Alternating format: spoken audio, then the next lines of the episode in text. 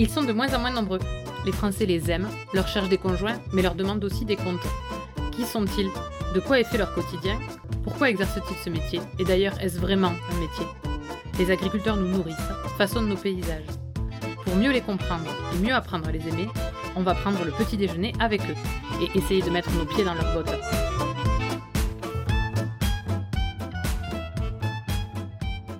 Jérémy a la chance de faire le plus beau métier du monde dans le plus bel endroit du monde, au nord de Sisteron dans les Alpes de Haute-Provence. C'est lui qui le dit. Il vit là où nous partons en vacances, même s'il n'en prend pas souvent. Comme Obélix dans la potion magique, il est tombé dans l'agriculture quand il était petit. Alors qu'il se définit lui-même comme quelqu'un de dur, rigoureux et volonteux, j'ai surtout rencontré un jeune homme heureux de faire ce métier et surtout d'avoir gardé ses idéaux de jeunesse.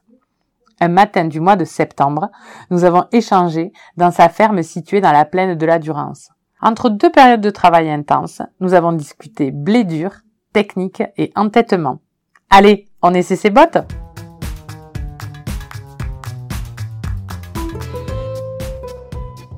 Bonjour Jérémy Bonjour Mathilde. Comment tu vas?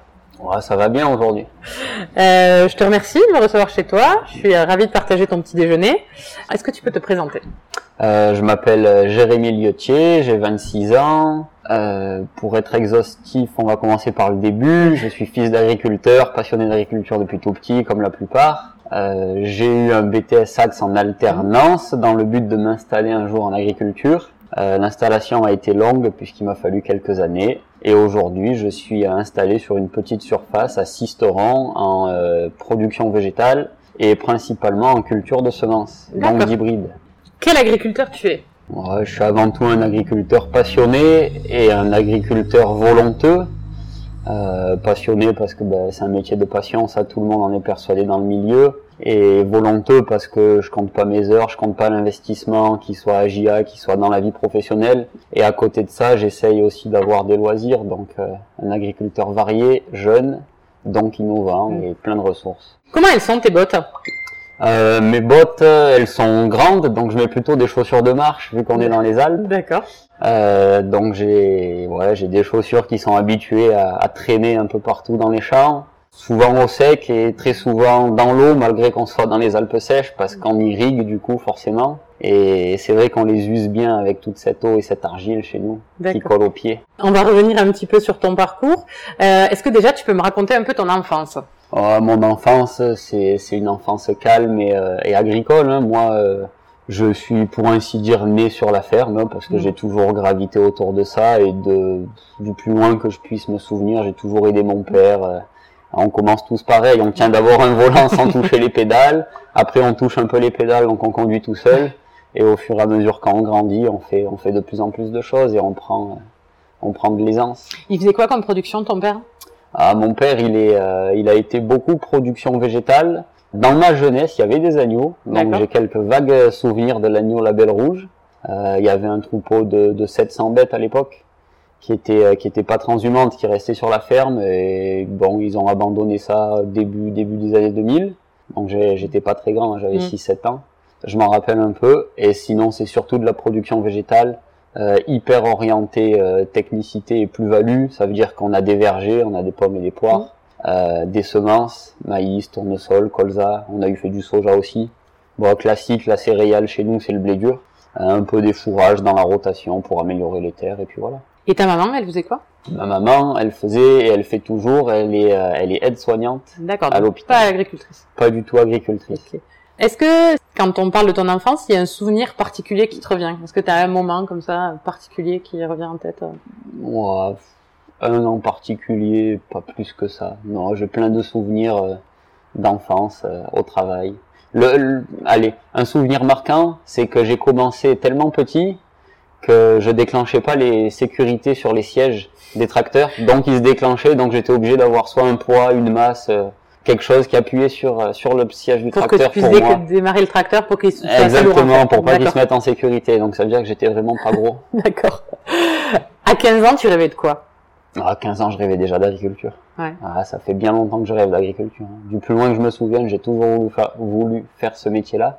Et euh, j'ai l'habitude de dire que je suis tombé dedans quand j'étais petit. Bah, du fait de l'environnement familial, c'est normal aussi.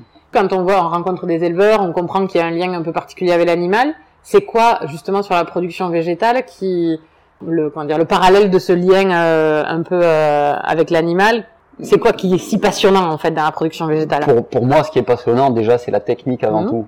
Euh, je, suis un, je suis un féru de technique, de, de nouvelles technologies, euh, vraiment végétales, pas Mhm. forcément mécanique ou autre innovation, mais vraiment végétale. C'est pour ça que la, la production de semences me sied à merveille et je m'épanouis là-dedans.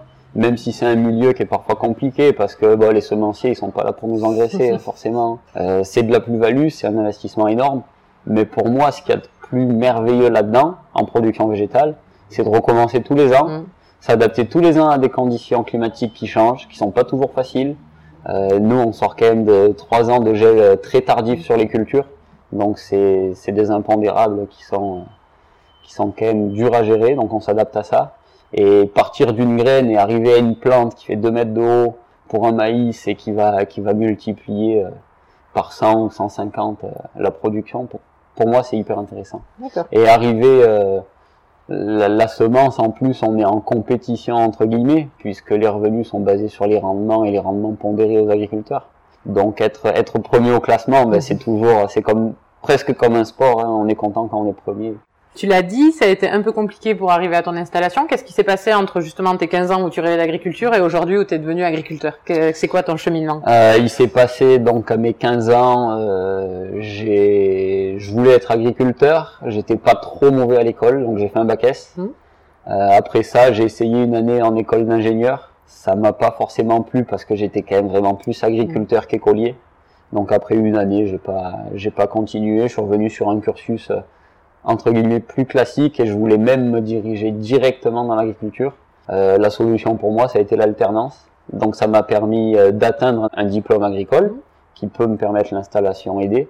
Et en même temps, ça m'a permis de travailler, d'être sur la ferme. Et en plus, enfin, pour moi, c'est hyper valorisant parce qu'on fournit le même travail euh, en termes euh, scolaires que ceux qui sont en formation Mhm. continue, en ayant en plus les impondérables de l'agriculture. Donc ça, c'est pas mal. Du coup, c'était un BTS. euh, euh, C'était un BTS Axe, donc c'est euh, à- compte- compta, gestion, stratégie de l'entreprise. Et en plus, ça m'a ça m'a permis de découvrir la compta parce que Mhm. j'en avais jamais trop fait avant et je me suis passionné pour la compta.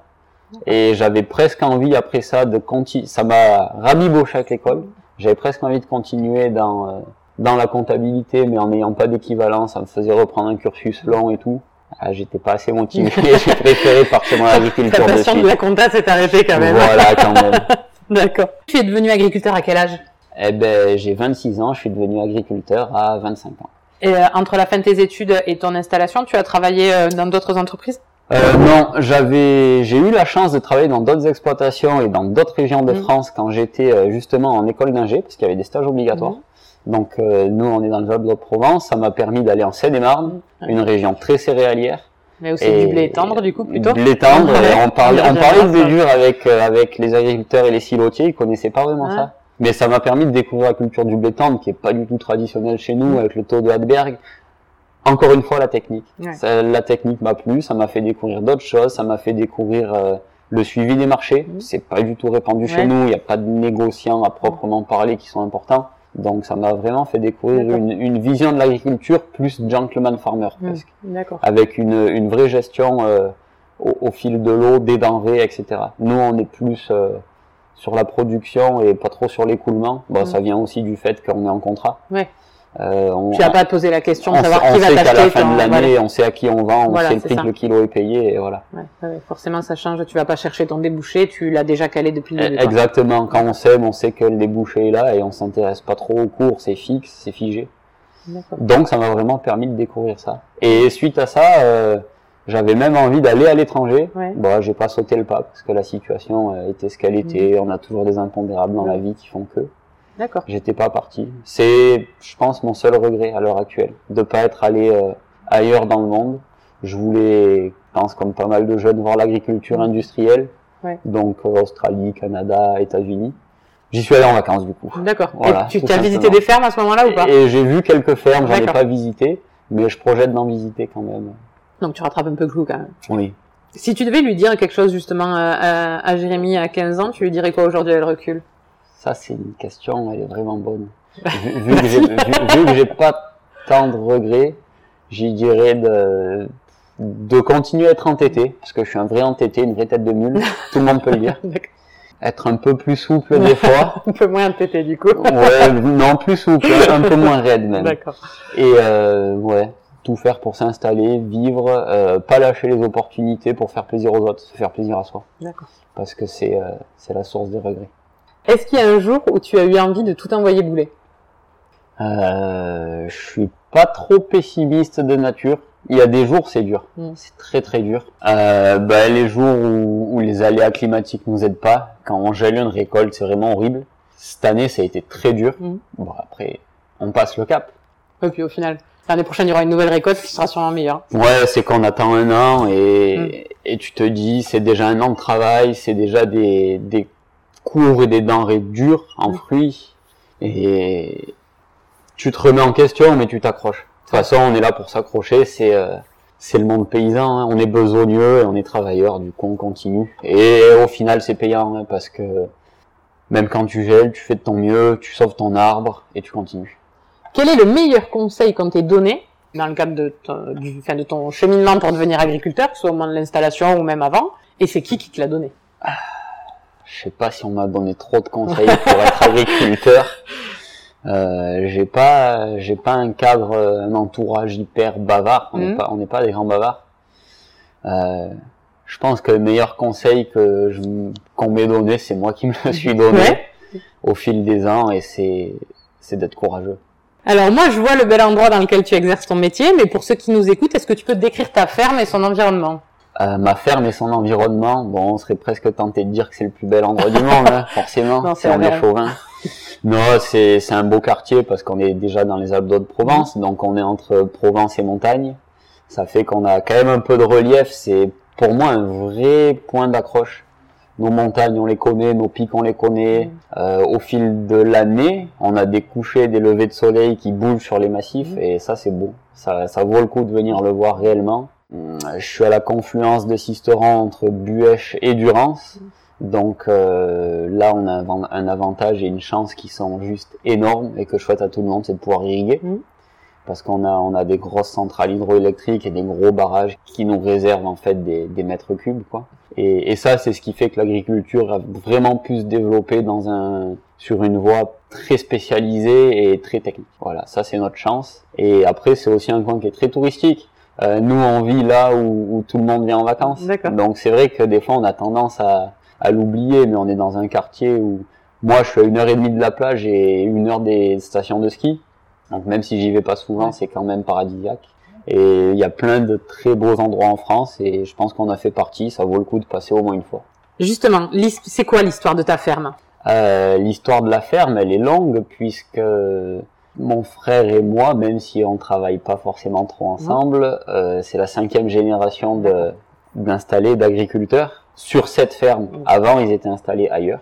Euh, donc euh, 1914, le grand-père de mon grand-père achète les premiers bâtiments et les premiers hectares et euh, quatre générations pour euh, pour aboutir à une ferme telle qu'elle est actuellement avec euh, une SAU de 138 hectares, tout irrigable, euh, des bâtiments, ben, du coup un assemblage de vieilles bâtisses, Mhm. vieilles granges avec des nouveaux euh, qui ont été construits au fil des ans, hein, qui sont pas tout récents, Ouais. mais qui sont quand même assez fonctionnels avec euh, des belles hauteurs euh, sous les toitures pour entrer des engins qui grossissent toujours plus. Donc une ferme marquée par l'évolution et marquée par les générations où chaque chaque personne a laissé son empreinte et a, a développé. Il y a toujours eu du développement, que ce soit bon, de toute façon au, au fil de l'exode rural, un agrandissement de quelques terres, etc.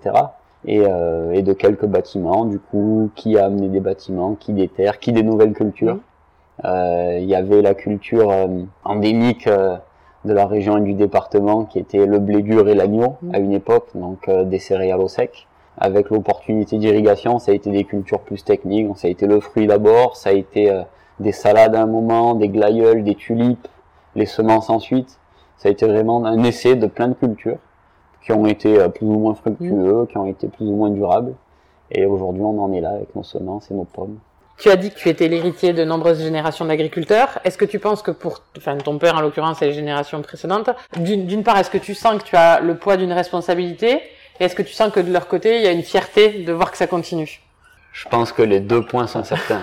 voir que je continue, ça leur fait énormément plaisir, même si ça les aurait pas gênés que je fasse autre Mhm, chose, je pense. hein. Et oui, le, le poids des générations, je pense que de tout jeune, ça motive aussi. Mhm. Et euh, bon après, il faut en être fier quand même hein, pour faire ce métier. C'est une double fierté du coup. Que je continue, c'en est une pour eux, une pour moi immense. Et ça m'a peut-être un peu motivé à, à faire ce métier-là aussi. Alors en élevage, euh, vu qu'on a eu pas mal d'éleveurs euh, dans le podcast, on voit à peu près à quoi servent des bâtiments, à loger des animaux, à loger du foin ou de la paille. En arboriculture ou en grande ou en céréales, la production de semences, ça sert à quoi un bâtiment? Qu'est-ce que vous mettez dans vos bâtiments? Eh ben nous dans nos bâtiments, on a on a eu quelques cellules de stockage pour le grain, donc c'est important. On aime stocker tout le matériel à l'abri D'accord. parce que la longévité d'un de matériel, ça passe par par son entretien et ne pas le faire dormir dehors, euh, ça aide à l'entretenir. Euh, L'hiver, on a quand même, on est dans les Alpes, donc on a quand même des hivers assez rigoureux. On a beaucoup de matériel d'irrigation qui craint le gel. Mhm. Donc on a des bâtiments isolés où on arrive à maintenir des températures euh, positives, même très très basses, euh, une grosse partie de l'année. Donc vraiment pour protéger le matériel. Euh, des palox aussi en bois. Enfin maintenant ils sont en plastique, mais avant ils étaient en bois. Euh, si on les expose pas à la pluie, aux éléments, ils vivent plus longtemps. Euh, et puis bon, il y a quand même le résidu des bâtiments d'élevage, hein, parce qu'il y a eu, il y a eu des brebis, donc il y a eu des bergeries, euh, ça représentait 1000 mètres carrés. Oui. Et là maintenant, du coup, en bâtiment, il y a 3000 mètres carrés de toiture D'accord. pour stocker tout ce matériel. Ok. Plusieurs fois, tu as dit que tu produisais du blé dur. Ouais. Alors, c'est quoi euh, la spécificité du blé dur? Ça sert à quoi? Pourquoi Enfin, il y a d'autres blés. J'imagine qu'il y a plein de gens qui savent pas qu'il y a plusieurs blés. Mm. Tu peux nous expliquer? Eh ben, il y a, il y, a, il y a deux blés euh, censément, c'est le blé dur et le blé tendre. Le blé dur, il sert à faire des pâtes, la base de mon alimentation, comme tous les jeunes. Euh, steak pâtes, Ok. Voilà. Sauf une vache Ah, du blé dur. ouais, quoi. voilà. très très très simple. Non, ben, pour faire de la semoule et, et des pâtes, il- on utilise du blé dur en fait parce qu'il y a un taux de protéines qui est élevé et euh, ce taux de protéines élevé en fait, il sert à la coagulation de la semoule, donc à faire des pâtes et des semoules qui se tiennent. Sinon, on fait de la farine directement. Et le blé tendre qui n'est pas produit chez dans ta région, il va servir plutôt à faire quoi du coup? Et donc le blé tendre, il sert à faire de la farine, donc il sert Ouais. à faire du pain, des brioches, euh, etc. Comment elle est ta terre? Ma terre, euh, déjà, ce qu'on voit pas de partout, elle est rouge. Et nous, elle est acide. Euh, c'est aussi une petite spécificité de la zone sur laquelle je suis. C'est un plateau euh, comparé au reste du département où il y a des terres plutôt basiques. Euh, il y a deux zones dans le département où on a des terres acides. Ça fait qu'on a des châtaigniers. D'accord. Et ça a fait la renommée d'une des deux zones, euh, le Banon, avec un fromage entouré dans la feuille de châtaignier. Donc nous, on a des châtaignes et ceux qui ont des terres basiques ont des truffes. D'accord. Bon, du coup, il y en a qui sont plus avantagés. Mais on a une terre qui est très usante. Très, très, très usante. Ça, je pense que c'est pas le cas de partout. Ferrugineuse, rouge, et elle use énormément les pièces d'usure. Si on veut labourer, si même en hiver, on fait euh, 15 hectares d'un côté des pointes et 10 hectares de l'autre, et on est obligé de changer les jeux, Ça vient de quoi? Ça vient de l'acidité? Ça, ça vient en fait du taux de fer dans le, D'accord. dans le sol, je pense. Et euh, ça, ça use vraiment, vraiment fort. Quoi. Et Alors- on peut, on peut pas travailler l'été, euh, même les plus gros outils rentrent pas. Et l'usure, elle, est- elle est incroyable. Donc on, on a quand même une battance forte parce qu'on a de l'argile. Ouais. Donc c'est aussi important au semis quand on, on fait des cultures de printemps, il faut, faut toujours veiller à ce qu'il y ait de l'humidité et pas de la battance. Donc on surveille comme tout le monde la météo et vu qu'on arrose, euh, on, on a des petites astuces avec des buses plus petites qui éclatent, qui font un jet moins fort, etc. C'est important de s'attacher à ça. Donc du coup, exactement sur ta ferme, tu produis du blé dur, des pommes et des poires. Des pommes, des poires et des semences. Et des semences. Maïs, tournesol, colza, on a eu fait du soja, on fait des fourrages. Donc nous on fait plutôt du trèfle, du trèfle mélangé à des graminées. Sur les, toutes les productions que tu fais, est-ce qu'il y en a une que tu préfères? Quand j'étais plus jeune, je préférais les euh, plutôt les cultures céréalières et avec euh, avec l'âge, avec euh, une vision différente, les semences resteront toujours de loin devant parce que c'est les plus techniques et c'est vraiment ce qui ce qui me plaît. Et les fruits me plaisent de plus en plus grâce aux nouvelles euh, aux nouvelles méthodes de culture. On fait du zéro résidu, on fait toujours plus propre, on a des réductions d'intrants euh, avec les législations et c'est une bonne chose. Et ça nous oblige à être toujours plus présents dans les cultures pour vérifier l'état sanitaire, à être toujours plus fin dans, dans nos applications, dans notre gestion. Et ça, ça, ça, ça c'est intéressant parce que c'est aussi de la technique. Tu es en bio, toi? Non, pas en bio. D'accord. Est-ce qu'il y a une raison pour laquelle tu as pas eu envie de sauter le pas ou... On n'est pas en bio parce que j'estime que pour faire du bon bio, euh, je pense que c'est réservé à une élite d'agriculteurs. Vraiment, même en étant très technique, pour garder la même technicité, le même savoir-faire et la même qualité en bio que dans le, le système raisonné dans lequel on est aujourd'hui, euh, il faut être plus qu'excellent et c'est presque impossible. Et par contre, au-delà de ça, euh, on est vraiment dans une agriculture très raisonnée, avec un minimum de passage, des, des, applications les plus précises, avec des volumes réduits le plus possible. Sur les vergers, on est dans une démarche zéro résidu de pesticides. Alors qu'est-ce que ça veut dire? Ben, C'est-à-dire qu'on s'engage à une finalité qui est celle d'avoir aucun résidu mesurable dans les fruits qu'on produit. Et donc, et donc ça, c'est un vrai dilemme technique parce qu'on a... tes fruits sont contrôlés? Nos fruits sont contrôlés, bien sûr, tout à fait. Tous les ans, il y a des analyses euh, où on recherche plus de 500 matières actives et on doit sortir complètement clean de ça. Et ça, c'est intéressant parce que techniquement, euh, on s'est vraiment remis en question. Et c'est après, c'était proche de nos idéaux parce qu'on avait déjà une gestion euh, très sur le fil en arbo où on essayait d'avoir un minimum d'applications, de travailler le plus possible avec des auxiliaires. Et ça nous a réussi euh, depuis pas mal de temps. Donc on s'est dit, on va vu qu'il y a cette nouvelle certification qui est sortie, pourquoi pas l'essayer? Et puis ça fait trois ans que ça dure et on est assez content du résultat. Les pommes et les poires, euh, tu les commercialises comment? Comment euh, Enfin, c'est quoi ton circuit derrière? Alors euh, les pommes et les poires, c'est des circuits longs, c'est-à-dire que on, on, travaille avec des négoces qui s'occupent de, de, récupérer nos fruits en bord de champ. Nous, on fait du brut verger, ça nous permet de se décharger du travail pour l'hiver parce qu'on s'occupe des, des vergers, des cultures. Donc ils récupèrent les pommes en bord de champ et les poires, ils les stockent en frigo et après ils les commercialisent au fil de l'année en fonction de, des contrats qu'ils ont. Donc ils ont des contrats avec euh, avec pas mal de GMS, avec euh, de l'industrie pour les fruits qui sont euh, le plus abîmés, etc. Pour les semences, comment ça se passe? C'est quoi la différence en fait? Tu les récoltes pas au même moment que les autres céréaliers? C'est ça, on les récolte du coup à des taux d'humidité beaucoup plus élevés que la, les céréales normales parce mmh. qu'elles vont pas être stockées directement en silo, donc on n'a pas le risque de fermentation et de chauffe parce qu'elles vont être séchées du coup en, en, le grain va être séché en caisson. Euh, la spécificité du maïs c'est qu'on le ramasse en épi mmh. et donc euh, on est en général à 25-28% d'humidité. C'est pour avoir une germination optimale. Parce que pour faire de la semence certifiée, il faut un lot qui germe à plus de 98%. Euh, le tournesol, le colza, on attend qu'il soit sec. Par contre, on essaye de les récolter à l'axial à la moissonneuse axiale pour. Euh, Alors, ça veut dire quoi une moissonneuse axiale? Donc il y, a, y, a, deux systèmes de, de battage en moisson, c'est euh, les secoueurs et l'axial. Donc l'axial utilise un rotor qui choque moins le grain en fait. Donc, et c'est très important sur le tournesol parce que si on casse la coque, on a un risque que l'amande se dessèche et, euh, et, du coup ne germe pas parce qu'on aura abîmé les cotylédons. Ok. C'est quoi les périodes charnières dans ton année sur euh, sur les phases de travail euh, Moi, l'année, je la découpe en deux. Mmh. Il y a avril-mai, donc ça démarre très très fort avec la préparation et les semis de toutes les cultures euh, de printemps. Donc euh, pour pour la faire culture de printemps, c'est culture de printemps pour moi c'est tournesol et tournesol et maïs. D'accord. J'en sème beaucoup à la maison et je fais un petit peu de prestations pour quelques amis. C'est à peu près une centaine d'hectares de semences mmh. par an. Et sauf que les semences, on les sème en trois fois. Donc ça veut dire que sur 100 hectares, j'y passe trois fois. Ça fait 300 euh, hectares en fait. Ça fait 300, 300 hectares à passer. Ça paraît pas grand chose pour certains, sauf que nous, c'est plus ou moins des petits champs entre guillemets. Donc on tourne beaucoup, on n'a pas un débit de chantier qui est extraordinaire comparé à certaines mmh. régions plus céréalières. Donc euh, c'est quand même 300 euh, hectares, 300 heures de travail. D'accord. Voilà, à peu près sur un mois. Donc ça c'est avril-mai. Ensuite la deuxième partie de l'année c'est euh, Donc euh, d'avril-mai on s'arrête plus jamais parce qu'après ça on irrigue. En, en juin euh, on attaque les récoltes en juillet, donc euh, les récoltes des céréales. En août on fait les récoltes des poires. En septembre la récolte des pommes. On prépare pour semer les premiers blés.